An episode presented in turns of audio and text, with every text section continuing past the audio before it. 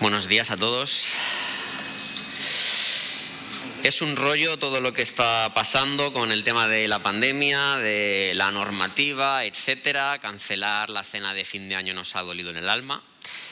Hoy había Santa Cena, hoy tenemos que pasar eh, el pan y el vino. No se puede por todo el tema del COVID. Todo lo que tiene que ver con comida ha sido totalmente eh, cancelado y hay que predicar con mascarilla, hay que cantar con mascarilla, eh, hay que ponerse muy serios otra vez porque el virus parece que está pegando fuerte y la iglesia tampoco se salva. Así que era curioso porque esta mañana estábamos orando como equipo antes de que empezara la reunión y estábamos percibiendo de parte de Dios que también hay un ataque sistemático a, a la iglesia, a la Viña Barcelona al liderazgo, a gente que sirve, a gente que a veces es clave en el funcionamiento de lo que sucede tanto entre semana como los domingos, pero eh, no nos estamos librando. Y hay mucha gente que está confinada, que no puedan venir un domingo casi es lo de menos, lo peor casi es que las fiestas las van a tener que pasar confinados en su casa, solos, sin poder compartir con la familia. Y esto en estas fechas evidentemente es algo muy triste. Así que Creemos que está habiendo oposición, de hecho incluso hubo algunas voces que dijeron de llegar a cancelar el domingo y dijimos no, ni hablar. La iglesia tiene que seguir, porque lo que sucede aquí dentro tiene poder. Tiempos como los que hemos tenido ahora de adoración son poderosísimos. Y creemos realmente que venir a la iglesia tiene poder y que el Espíritu Santo se mueve de manera especial y de manera sobrenatural cuando venimos todos como comunidad a la iglesia. Así que gracias también por dar el paso, por ser valientes, por, entre comillas, arriesgaros a lo que pueda pasar. Estamos siendo cuidadosos, como veis, con todo, pero os pedimos, por favor, extrema precaución en este tema. No os saludéis con las manos físicamente, ni con besos, ni con abrazos. Esto es tremendamente difícil. A mí me cuesta horrores. Esta mañana me he quedado así con uno y he tenido que quitar la mano. Pero tenemos que ser cuidadosos con este tema, por favor, ¿vale? Eh, quería hacer este pequeño inciso antes de empezar. Y voy a proceder a hacer una cosa que me hace mucha ilusión, que es encender la cuarta vela de Adviento. Sabéis que estamos encendiendo cada una de las velas las semanas antes de la, de la venida de Jesús, de cuando lo celebramos oficialmente. Ahí está que será el día 25, evidentemente, tendremos aquí nuestra celebración de Navidad, y cada una de las semanas previas, en esta época que llamamos Adviento, que significa la preparación o la llegada de, en este caso Jesús, por supuesto, encendemos simbólicamente en toda la cristiandad a lo largo de todo el mundo, de todo el globo, una vela como símbolo de que queda una semanita menos para que llegue no Papá Noel, sino Jesús. Y es lo que celebramos. Así que Ahí está, ya la semana que viene las veréis todas encendidas de 0 a 100. ¿Cuántos de aquí, quiero empezar preguntando, os habéis leído, y podéis levantar la mano, la trilogía entera del Señor de los Anillos? Levantad la mano, yo me la he leído. Madre de mi vida. Vamos. Otra pregunta un poco ¿Cuántos habéis visto las pelis enteras, las tres del Señor de los Anillos? Aquí sí, este, no, es que no falla, me encanta. Este tema de preguntas me encanta. ya no voy a preguntar ni por el Silmarillion, ni el Hobbit, ni nada de todo esto.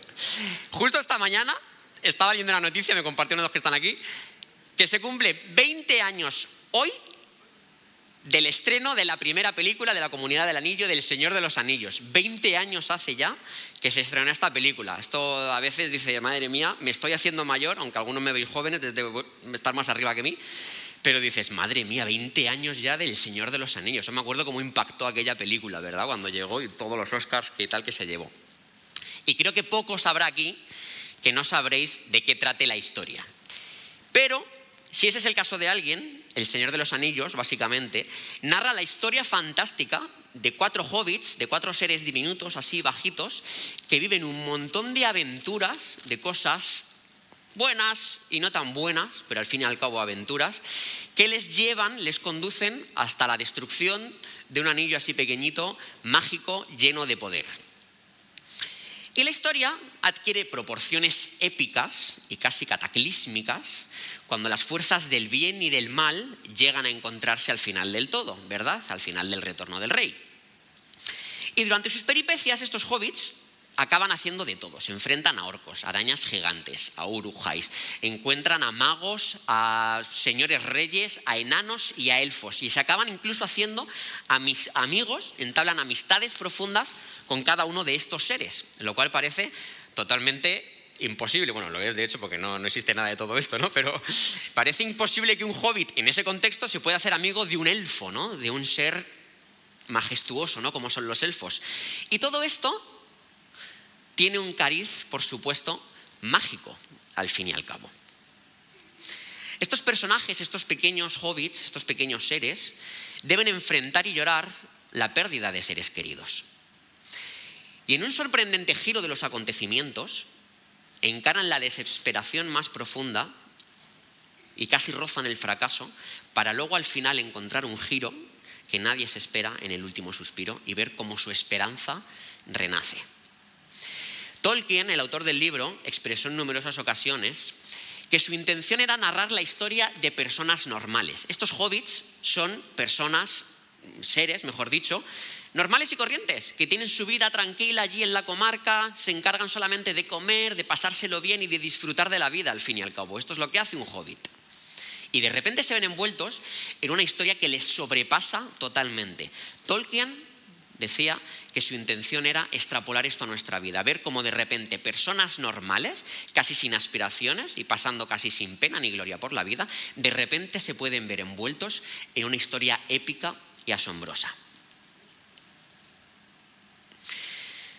No hace falta haber leído el libro para hacerte la idea, efectivamente, de que la historia del Señor de los Anillos va de personas normales, de gente común que vive una vida común y cuyas vidas acaban siendo increíbles al ser absorbidos y enlazados en una historia épica que es mucho más grande que ellos.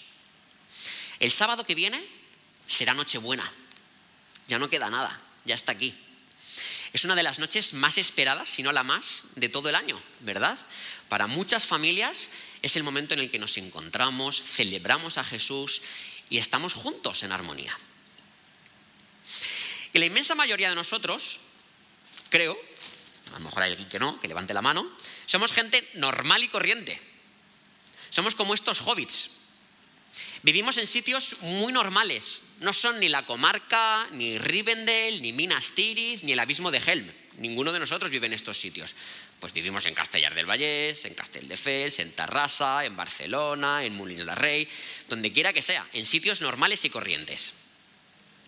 Aunque algunos es verdad que vivís tan lejos que decimos que vivís en Mordor, ¿verdad? Pero todos, al fin y al cabo, vivimos en nuestro lugar, un lugar que nosotros consideramos que es normal. Y podríamos pensar que nada extraordinario o épico tiene que ver al fin y al cabo con nuestra realidad. Llevamos a cabo nuestra rutina, nuestro trabajo, nuestra familia y hasta el día siguiente. Pero estas fechas, la Navidad, el Adviento, son una invitación para recordarnos a todos que hemos sido invitados a formar parte de la historia más alucinante jamás contada, a formar parte de una historia épica, a formar parte de algo extraordinario, crucial y maravilloso que sucede en todo el universo, que es la historia del amor de Dios y cómo éste se hizo hombre y vino a la tierra. Y si el Señor de los Anillos empieza en una comarca, hablándonos de Bilbo, cómo empiezan las líneas de esta extraordinaria historia que todos nosotros estamos invitados a vivir. En el principio, y muchos podríamos continuar como sigue, ¿verdad? Pero en el principio del todo, el Dios Trino, Dios, Jesús y el Espíritu Santo, decidieron, movidos por la gracia y con gran deleite, crearnos. Y decidieron crear a los seres humanos a su imagen y crear un planeta que nos regalaron para poder vivir y habitar en él. Y crearon el universo, el espacio y el tiempo. Y allí es donde nos colocaron a nosotros. Y la historia de repente da un giro dramático cuando hablando de tanto amor y de tanta bondad, de repente el ser humano decide alejarse totalmente de todo este plan inicial que Dios ha establecido y decide darle la espalda a Dios. Y aquí de repente todo se gira. Porque decidimos, los seres humanos, que ya no queremos vivir bajo la autoridad de Dios, sino que queremos vivir bajo nuestra propia autoridad. Y al hacerlo, desencadenamos toda una serie de trágicas consecuencias. Y dañamos las relaciones entre nosotros, pero más importante aún, dañamos la relación que Dios quería tener con nosotros. Pero Dios no se dio por vencido. Estuvimos hablando hace muy poquito de la misericordia de Dios y de que sus misericordias son nuevas cada mañana, ¿verdad? Y Dios decide, movido por amor y por misericordia a nosotros, darnos una nueva oportunidad. Y diseñó un plan de rescate para toda la humanidad. Primero, creó e instituyó una nación, Israel, para que fuese de bendición al resto de familias, etnias y pueblos de toda la tierra. Y desde Israel envió profetas y profetas y profetas para anunciar que un día llegaría un rey a la tierra que gobernaría y reinaría por siempre y para siempre. Dios estaba diciendo que enviaría un Salvador a la tierra. Y eso es lo que celebramos en el Adviento. Y hoy quiero compartir con vosotros un poquito de esta gran historia cósmica y épica en la que cada uno de nosotros estamos invitados a formar parte, pequeños hobbits. Vamos a orar, si os parece. Dios te adoramos. Gracias por el tiempo que hemos tenido esta mañana de adoración, de entrar en tu presencia, de ponernos de rodillas ante ti, Señor, y poder conectar contigo, Jesús. Pedimos tu protección en esta mañana, en estas paredes. Pedimos que todo virus, toda enfermedad, toda dolencia quede fuera y todas las personas que estamos aquí estemos realmente protegidos por tu gracia, Señor, y tu poder.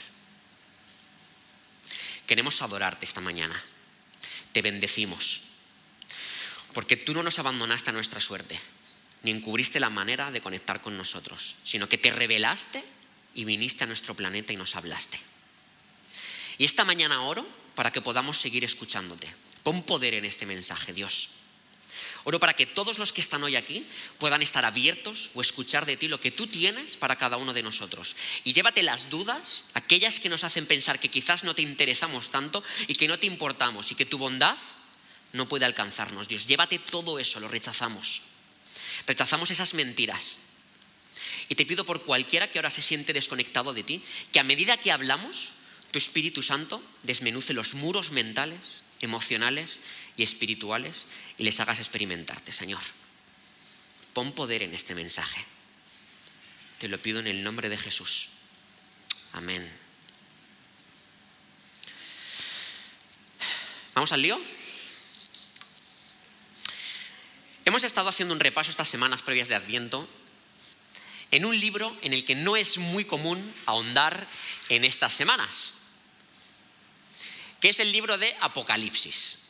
Y os invito a que leáis conmigo Apocalipsis capítulo 19 versículos 1 y 2. Los vais a tener ahí proyectados de todas formas. Dice, después de esto, oí algo como la voz sonora de una gran muchedumbre que cantaba en el cielo, aleluya, nuestro Dios es un Dios salvador, fuerte y glorioso, que juzga con justicia y con verdad. Nuestro Dios es un Dios salvador. Y sobre este concepto de que Dios es el Salvador, vamos a estar dando vueltas esta mañana.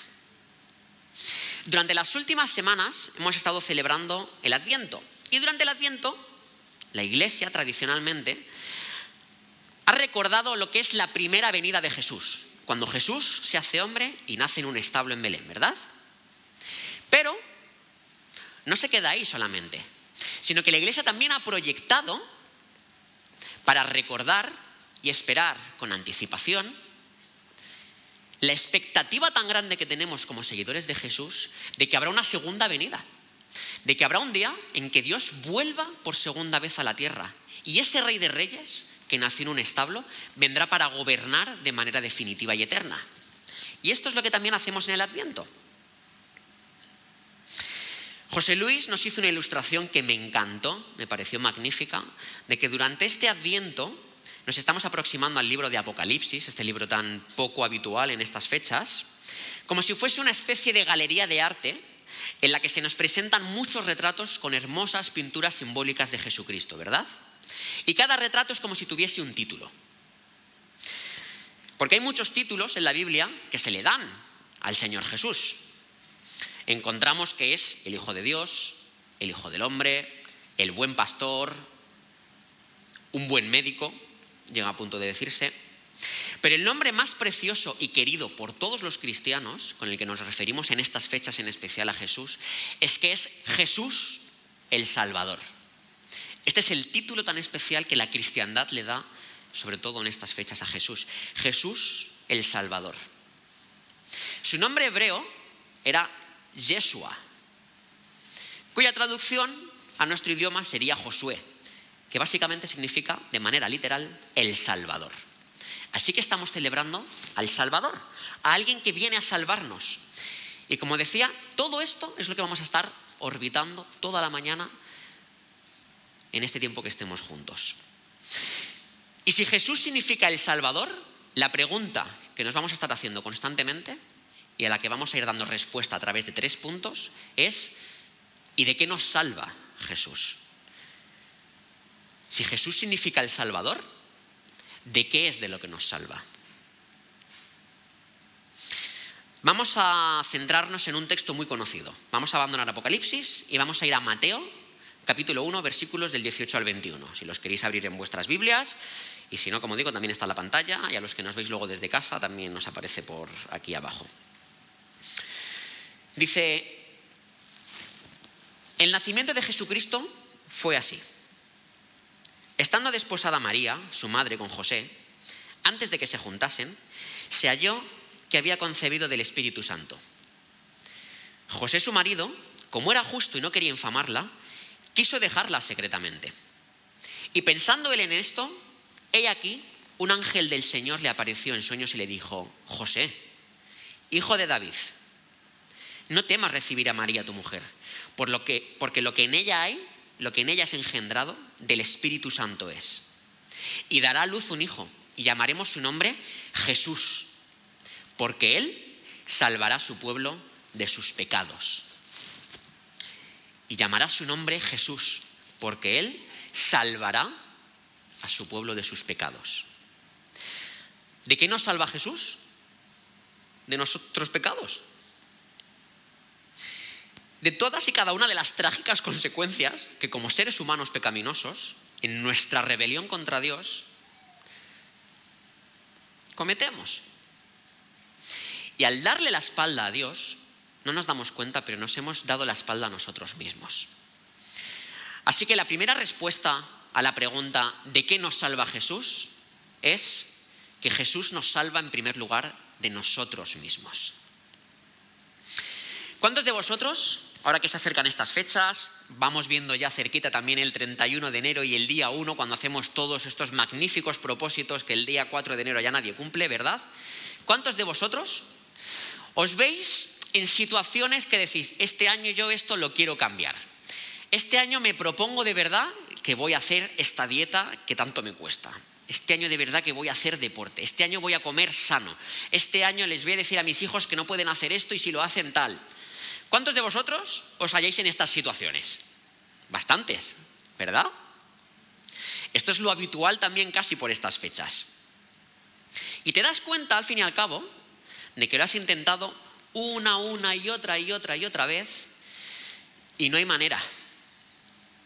Porque hay algo que es más grande que tu buena intención que te impide llevar a cabo eso.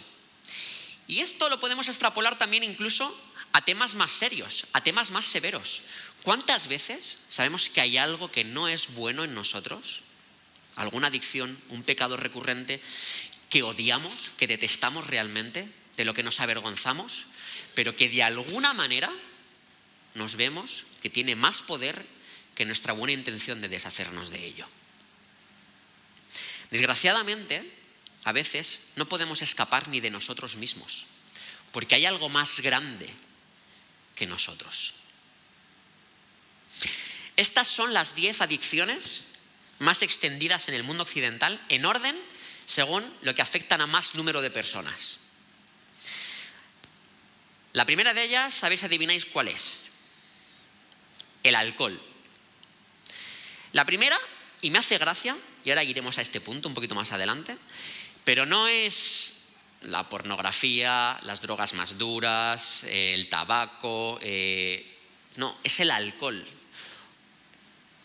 Y digo que me hace gracia esto, porque creo que en esta sociedad el tema del alcohol está como muy laxo, ¿verdad? No se le da la importancia que realmente tiene. Cuando una persona es alcohólica, destruye su vida y destruye la vida de las personas que tiene alrededor. Incluso en nuestra sociedad, el tema del alcohol parece que es algo, bueno, es de juego, no pasa nada, y si no bebes realmente te estás perdiendo cosas. En la adolescencia incluso, vosotros chicos de Brave, lo estaréis viendo, todos vuestros amigos empiezan a beber ya, y el que no bebe es un tontaina. Y esto es así, y es cuando se empieza en esta edad. No sé vosotros lo que hacéis cuando vais al váter a hacer vuestras necesidades. Normalmente la gente lo que hace ya hoy en día es esto, estar con el móvil así, ¿verdad?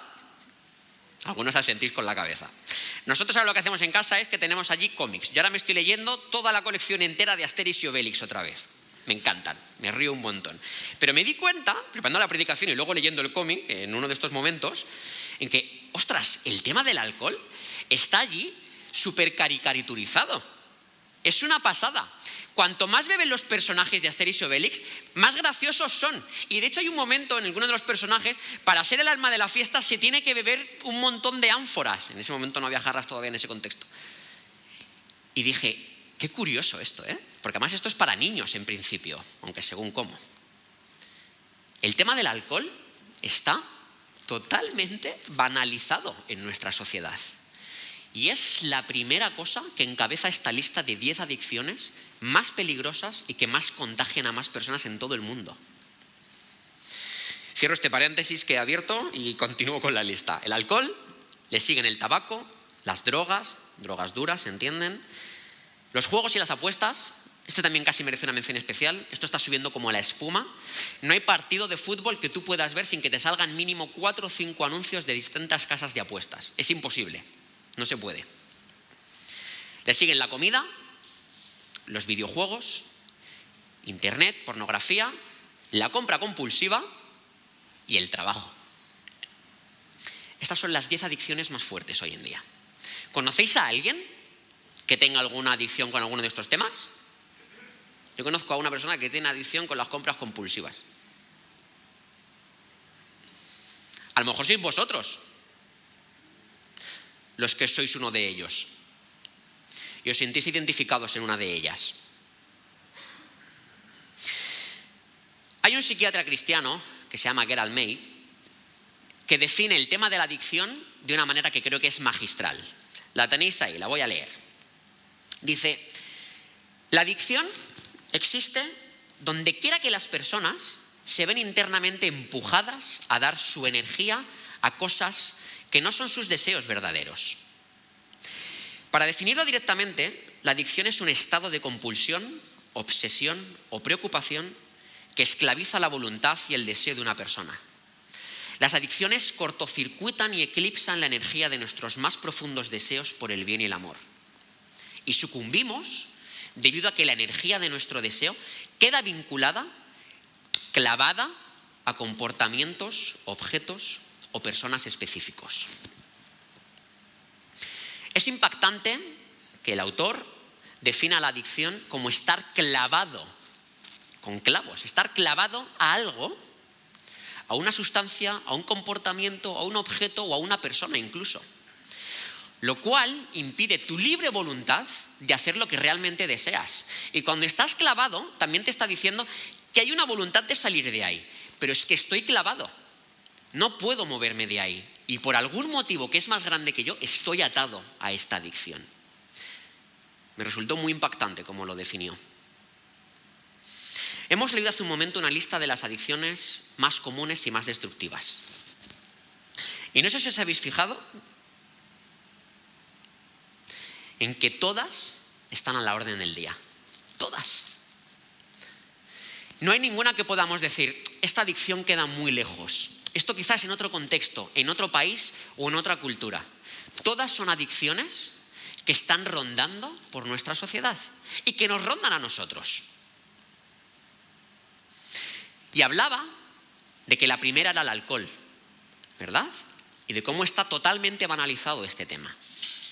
Y hay una historia que creo que refleja perfectamente el peligro en concreto de la adicción al alcohol. Voy a leeros una historia. Mel Trotter fue uno de los siete hijos nacidos en Orangeville, Illinois, para un barman que bebía tanto como servía. En 1887, esta familia se mudó a Freeport, Illinois, donde Trotter se convirtió en barbero. Y poco después empezó a jugar y a beber mucho.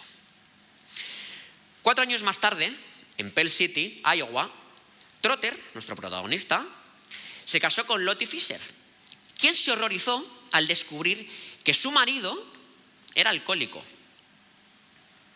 Más tarde, en un testimonio que Trotter escribió años después, dijo, odiaba la vida que estaba viviendo. Lo intenté todo lo que pude, pero era algo que no estaba realmente en mí. Trotter perdió su trabajo en Pell City y él y su esposa se mudaron a un área más rural en un intento por ayudarlo a mantenerse sobrio. Pero Trotter perdió otro trabajo y ambos se mudaron a Davenport, Iowa, donde Trotter intentó vender algunos seguros, un trabajo que perdió el día después de que nació su hijo. Trotter entonces comenzó a ausentarse de su hogar, durante semanas incluso. Y en una de esas ausencias, cuando regresó, después de un periodo de embriaguez, descubrió que su hijo de dos años había muerto. Creyendo que era el responsable de la muerte del niño, Trotter consideró, su suicidio. Pero el día del entierro de su hijo, se paró junto al ataúd y juró con la mano encima del ataúd que nunca volvería a tocar ningún licor. Dos horas después estaba tamboleándose borracho. Huyó de su casa, se subió en un tren y saltando de un tren acabó en Chicago y en enero de 1897 llegó a vender sus zapatos para poder comprar más alcohol. No sé si lo sabéis, pero en Chicago en invierno hace un frío que pela. Borracho, destrozado y sin zapatos en medio de la nieve, Trotter llegó a la altura del Pacific Garden Mission, una sociedad cristiana, donde se convirtió después de escuchar el testimonio de su director, Harry Monroe. Este director le abrazó y le dijo unas palabras parecidas a estas. Trotter, eres amado por Jesús y yo también te amo. Te animo a que abras tu corazón a Dios y dejes que Él te salve y te transforme.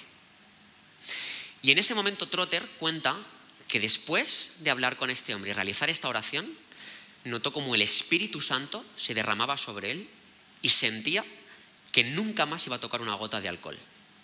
Y así fue. Jesús hizo por Trotter lo que éste había intentado sin éxito una y otra vez. Este hombre estaba clavado en una adicción y no podía liberarse de ella por mucho que lo intentaba. Tuvo que venir la presencia poderosa del Espíritu Santo sobre su vida para poder sacarle los clavos y ser libre. Y es una pasada esta historia porque Trotter después recuperó a su mujer, juntos fueron a este sitio, a este centro de misiones, y pudieron ser testimonio para un montón de personas que también estaban esclavizadas en este tema del alcohol. Y Dios les usó de manera poderosa. Pero lo que quiero que veáis es que tuvo que haber una intervención milagrosa. Tuvo que intervenir un poder mucho más grande que ellos, mucho más grande que la propia voluntad de Trotter o que la mujer de él o que los intentos frustrados que habían hecho, incluso de mudarse para que este hombre fuese libre de su adicción. Porque hay veces que no podemos escapar de nosotros mismos. ¿Para qué vino Dios a la tierra? ¿Por qué celebramos el día de Navidad que Jesús irrumpió en el tiempo y el espacio para proclamarse como nuestro Salvador? ¿Por qué? ¿Para qué? Porque necesitábamos un Salvador. Podemos responder a esta pregunta de muchas maneras, pero la más importante, la central, es porque le necesitábamos. Si no lo hubiera hecho, ¿qué habría pasado? Probablemente no estaríamos ni aquí. Y por supuesto, no podríamos proclamar que somos libres, ¿verdad? Necesitábamos un Salvador.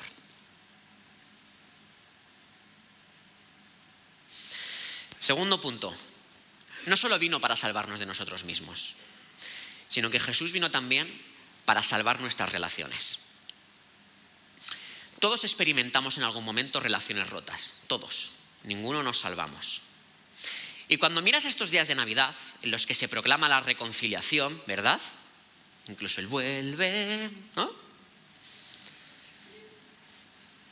Tenemos que pensar que realmente esto es así en mi vida. ¿Todo es abrir la puerta con luces de Navidad y una bandeja de turrón en la mano? ¿Es así realmente? ¿O soy uno de los primeros que experimenta una relación rota? Creo que poca gente se salva de esto. Con un familiar, con un hermano, con un amigo, con quien sea. Muchas veces experimentamos que las relaciones en nuestra vida, por algún motivo, que además normalmente no tiene nada que ver con nosotros, siempre con la otra parte, se rompen. ¿Vino Jesús para eso también? ¿Vino para restaurar relaciones rotas? Da igual donde miremos, porque en cada sitio que miremos en estas fechas, os aseguro que hay alguien que no se habla con otro alguien, que hay alguien que se ha peleado con otro alguien y que hay alguien que ha decidido que jamás en la vida volverá a tener nada que ver con ese otro alguien. Y esto no lo vemos únicamente a nivel personal e individual. Esto es algo que podemos extrapolar casi a cualquier área, a nivel comunitario, si me apuráis. En este país llevamos años de ruptura relacional entre unas comunidades autónomas y otras.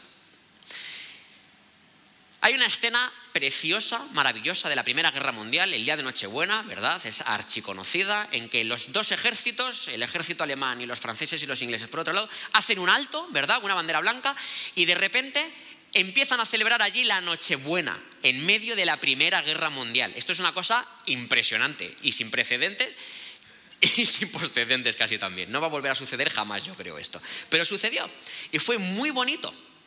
Hay imágenes incluso de los dos haciendo un partido de fútbol, compartiendo los enseres que tenían entre ellos y al día siguiente retomaron los tiros y la guerra.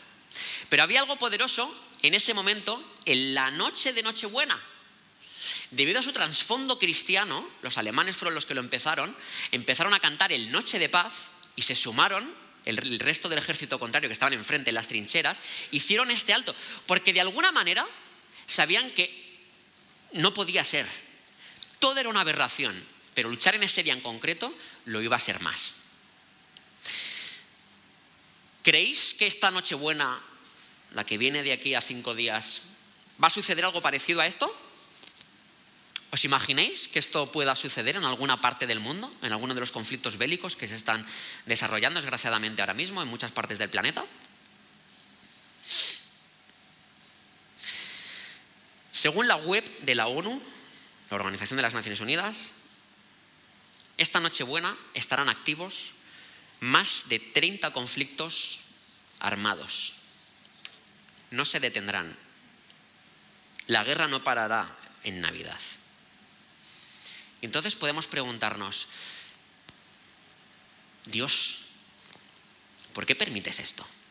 ¿Por qué permites que tantas relaciones, como países enteros, como naciones, se vean destrozadas? ¿Por qué experimentamos estas rupturas y estos desgarros emocionales? Una vez más, hay muchas respuestas para estas preguntas, pero hay una de ellas que normalmente todas tienen en común. Y es que siempre se ejerce de algún tipo algún abuso de poder. Los fuertes abusan de los débiles. Y los fuertes malusan su poder y abusan de los que no tienen tanto. Naciones poderosas abusan de naciones más pequeñas. Grupos con mayor poder abusan de grupos con menor poder. E incluso familiares con más fuerza o con más poder abusan de familiares que no tienen tanto. Porque desde que nuestros antepasados decidieron darle la espalda a Dios, nuestro mundo ha estado viviendo en constante rebeldía y en constante dominio bajo la ley del más fuerte. C.S. Lewis, en uno de los artículos que escribe, compara lo que habría sucedido en la antigua Roma si una galera se hubiese hundido en aquella época con lo que pasó a principios del siglo XX cuando se hundió el Titanic. Y también os lo voy a leer, aquí lo tenéis. Dice, eh, todo el episodio entero me fascina. Nos muestra que a pesar de las terribles desigualdades de nuestra vida moderna, en el fondo, cuando es probada en sus cimientos, nuestra civilización es cristiana. Me parece muy optimista aquí C.S. Lewis en este momento. Qué diferente hubiera sido la antigua Roma o Grecia, ¿verdad? Los poderosos y los potentados habrían abandonado el barco los primeros, junto a sus sirvientes de mayor valor, sus concubinas y sus guardas. Y luego los marineros, dirigidos por su capitán, a la menor oportunidad habrían saltado del barco. Los demás estarían condenados al infierno del abismo oceánico. Pero no fue así en el Titanic. Los niños fueron salvados primero, luego las mujeres y luego los enfermos y los débiles. Y los fuertes se hundieron con el barco. Me parece una analogía preciosa, ¿verdad? Y creo que, insisto, que un poquito optimista de parte de C.S. Lewis, diciendo que nuestra sociedad, al fin y al cabo, cuando hay grandes conflictos, es cristiana. Creo que hay momentos en los que sí y momentos en los que no tanto. Lo importante aquí ver es que vivimos en un mundo en el que impera la ley del más fuerte. Vivimos en un mundo en el que sin un salvador, que sea el salvador total, la ley del más fuerte seguirá operando. Porque el fuerte siempre se abre camino y se pone primero y ve morir al débil si hace falta. Pero cuando Jesús viene a este mundo, las cosas cambian.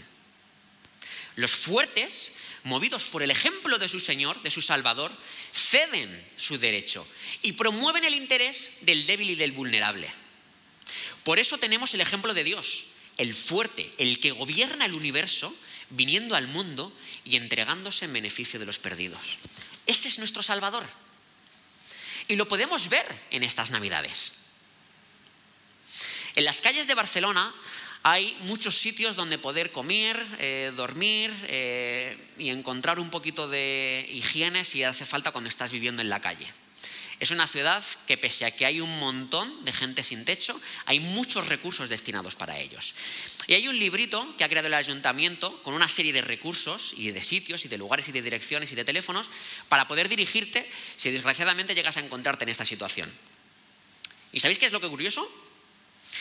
que en ese librito tú te pones a mirar todo y dos terceras partes de la ayuda social, aquellos que están en riesgo de exclusión social, provienen de entidades cristianas.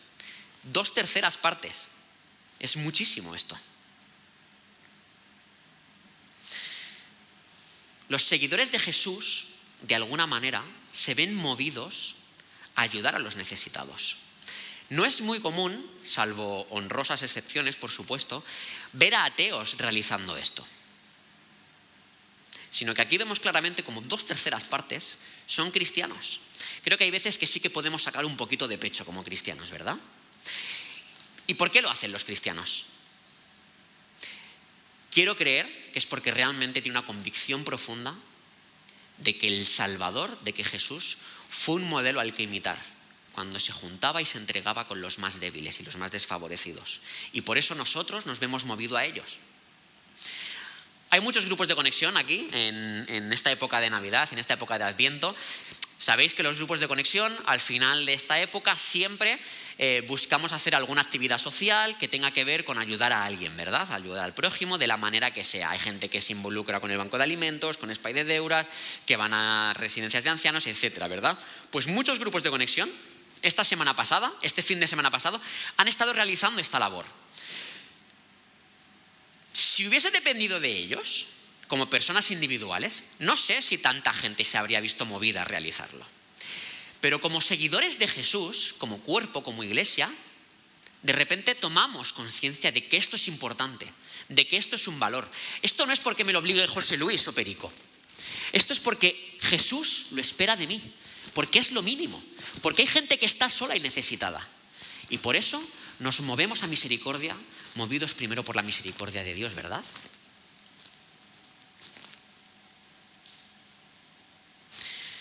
Así que la tercera respuesta de por qué nos salva Jesús es que también nos salva en nuestra relación con Dios. Cuando el ángel se le presenta a José, no le dice, y le pondrás por nombre rabino, porque enseñará a la gente como Dios manda.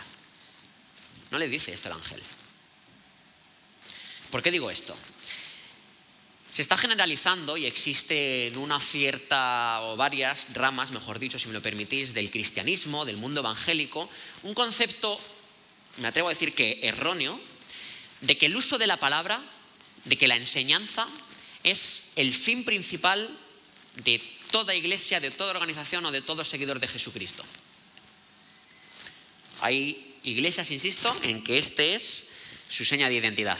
Y por supuesto que es algo necesario, lleno de poder, lleno de vida y transformacional. Solo faltaría.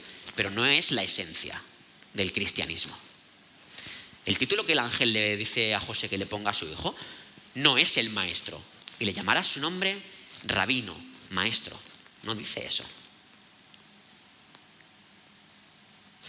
Tampoco le dice, y llamará su nombre el gran ejemplo, el héroe, el modelo. No le pone este nombre. No es únicamente Jesús alguien a quien imitar y a quien seguir. No es su esencia, al menos. El centro de todo no es que Jesús es alguien a quien imitar. Más que nada, porque entonces habría una gran parte que dependería de nosotros como imitadores de ese alguien. Y os aseguro que fracasaríamos. El título que el ángel le pone a Jesús es el Salvador. Llamará su nombre Jesús el Salvador. No tiene nada que ver con nosotros. Nosotros ya estamos fuera de la ecuación. No tanto porque evidentemente viene a salvarnos a nosotros, pero no es algo que dependa de nosotros. Él es el Salvador. Ese es el título que Dios, que Jesús tienen. Es el Salvador, porque necesitamos ser salvados.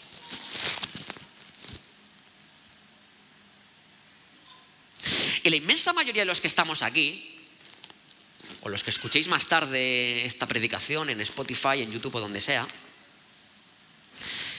en realidad sabemos que necesitamos ser salvados de algo.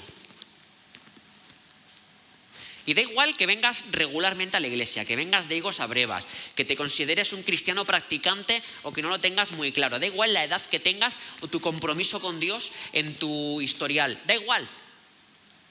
En algún momento tú sabes que necesitas la figura de un Salvador. Si no es así, creo que tienes un grave problema. Es probable, evidentemente, que no lo expreses de la forma tan contundente que yo lo estoy haciendo, o al menos con las mismas palabras. Pero en el fondo, todos necesitamos agarrarnos a cierta idea, cierta incluso fantasía, de que tiene que haber algo que es más grande que nosotros, algo que está fuera de nosotros, que va a generarnos esa satisfacción, esa paz y esa tranquilidad.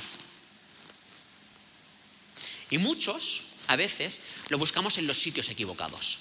Confundimos el término y a nuestro Salvador lo llamamos nuestra pareja. Cuando encuentre pareja, esa pareja será mi salvación.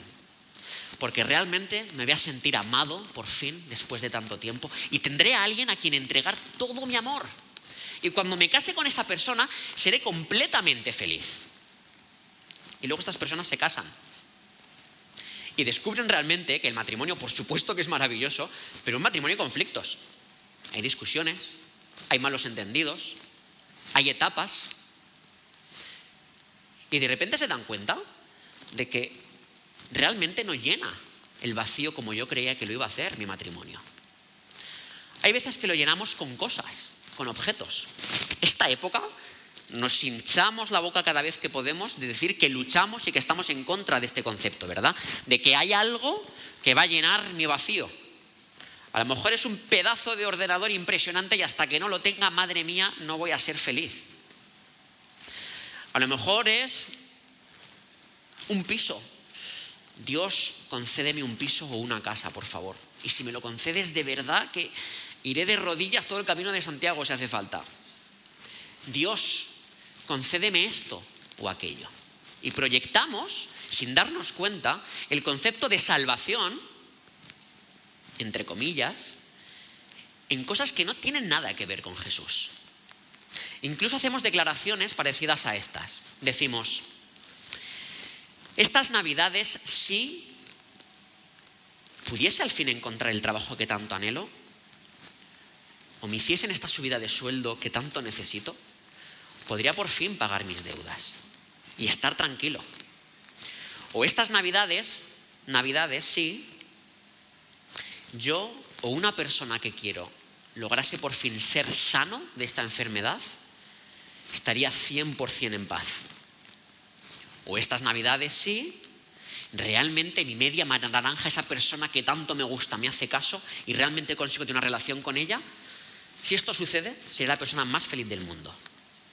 O estas navidades sí, esta relación rota se restaura de manera milagrosa sin que yo tenga nada que ver, por fin estaría tranquilo y en paz con Dios. Todos sabemos que necesitamos ser salvados, todos, da igual donde lo proyectemos. El problema, según la Biblia, es que los seres humanos miramos en muchos otros sitios en lugar de mirar a Jesús. Y cuando ponemos nuestra esperanza en estos otros salvadores, quedamos desilusionados. ¿No os ha pasado alguna vez esto? Que de repente tenéis toda vuestra esperanza, vuestra ilusión puesta en algo y cuando lo tenéis, cuando se cumple, cuando se hace realidad y por fin lo obtenéis, hay que buscar una siguiente cosa, porque esto realmente no me llena. No cumple el papel que cumple Jesús en mi vida.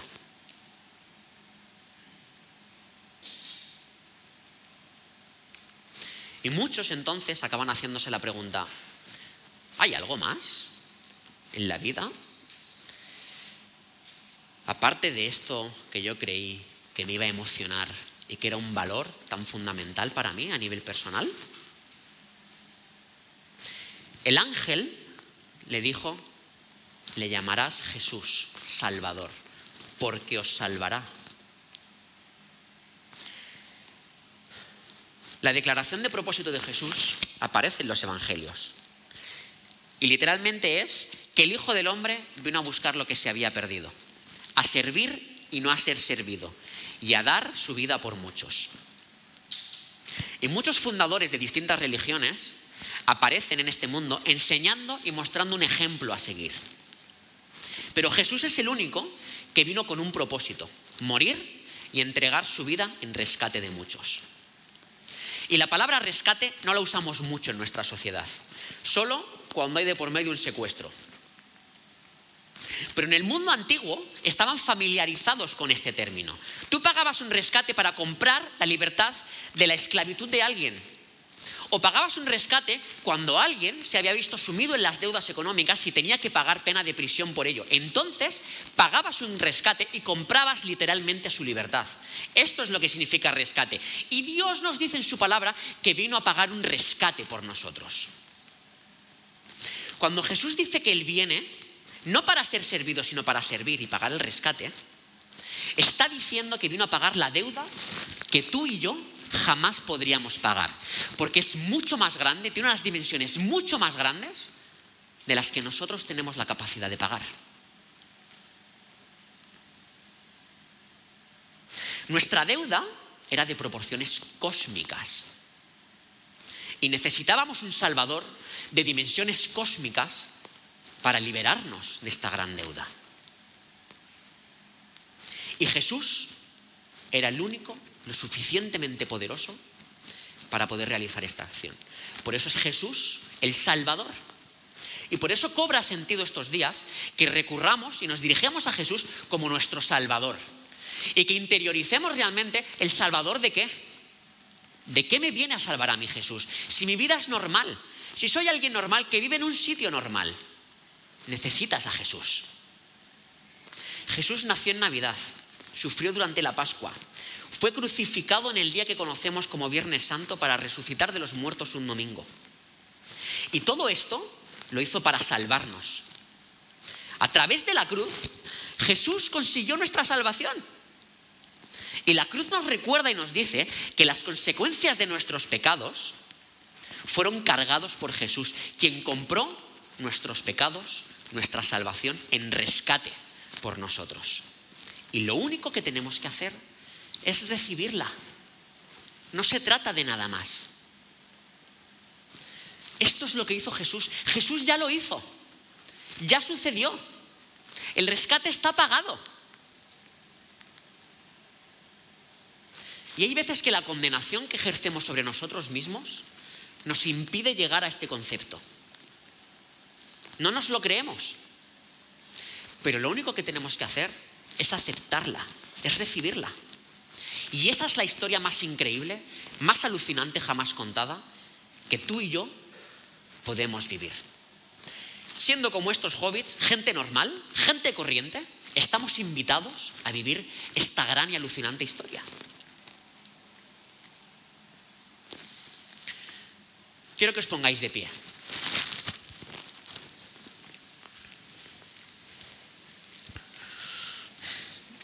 Creo que hay personas aquí,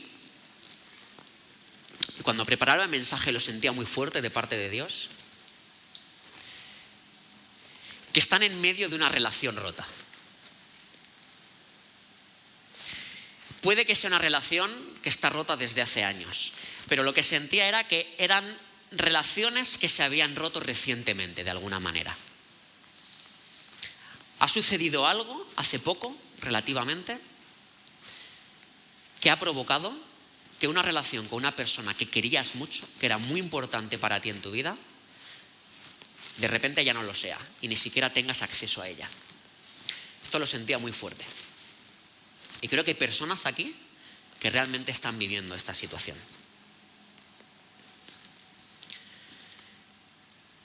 También creo que hay personas aquí que luchan con algún tipo de adicción. Y adicciones, como hemos leído, hay muchas, no solo diez.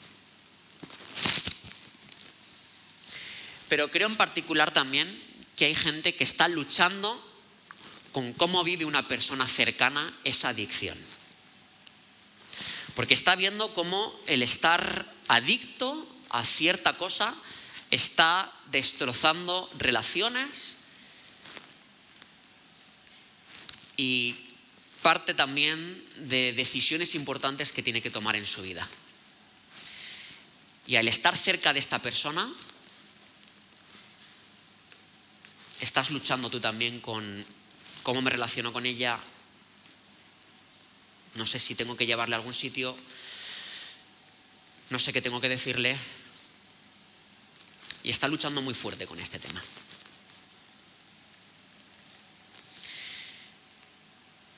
Y creo que hay alguien aquí, no estoy hablando de muchas personas, que cree al menos que debido a una cosa que le ha sucedido, algo en particular, tiene una excusa perfecta para no acercarse a Dios. Y para no tener ninguna ganas, de hecho, de restaurar esta relación con Dios. No voy a pedir que levantéis la mano, pero creo que hay gente aquí que es así, que se está sintiendo así. Lo que voy a pedir es que hagamos algo distinto.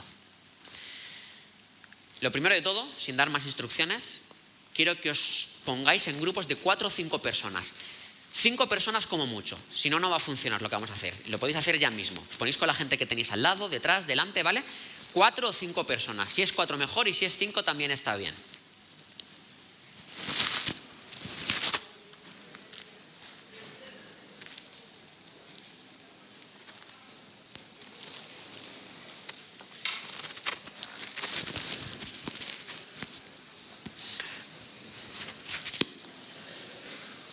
Grupos de 4 o 5. Por favor, no seáis más de 5, sobre todo los niños de Brave, que ya os veo venir. No pasa nada porque estáis separados tres minutos.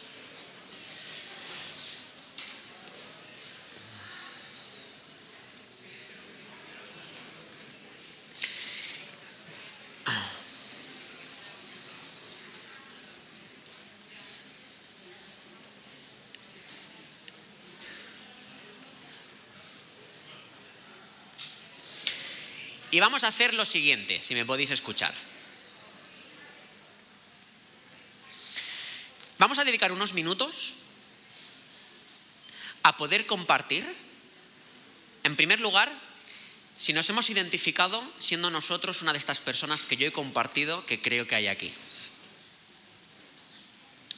Alguien que está luchando por no acercarse más a Dios, alguien que está luchando con una adicción, o mejor dicho, con alguien que tiene cerca que está en una adicción,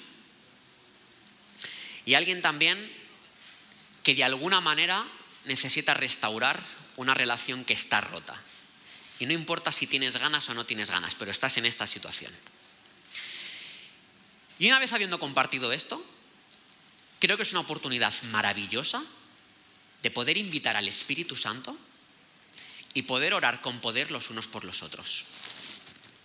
Tanto por esta persona como con las personas con las que estamos compartiendo grupo ahora y poder incluso abrir un espacio íntimo donde el Espíritu Santo venga y podamos incluso hacer confesión de pecados. Esto también lo trabajamos hace unas semanas en los grupos de conexión.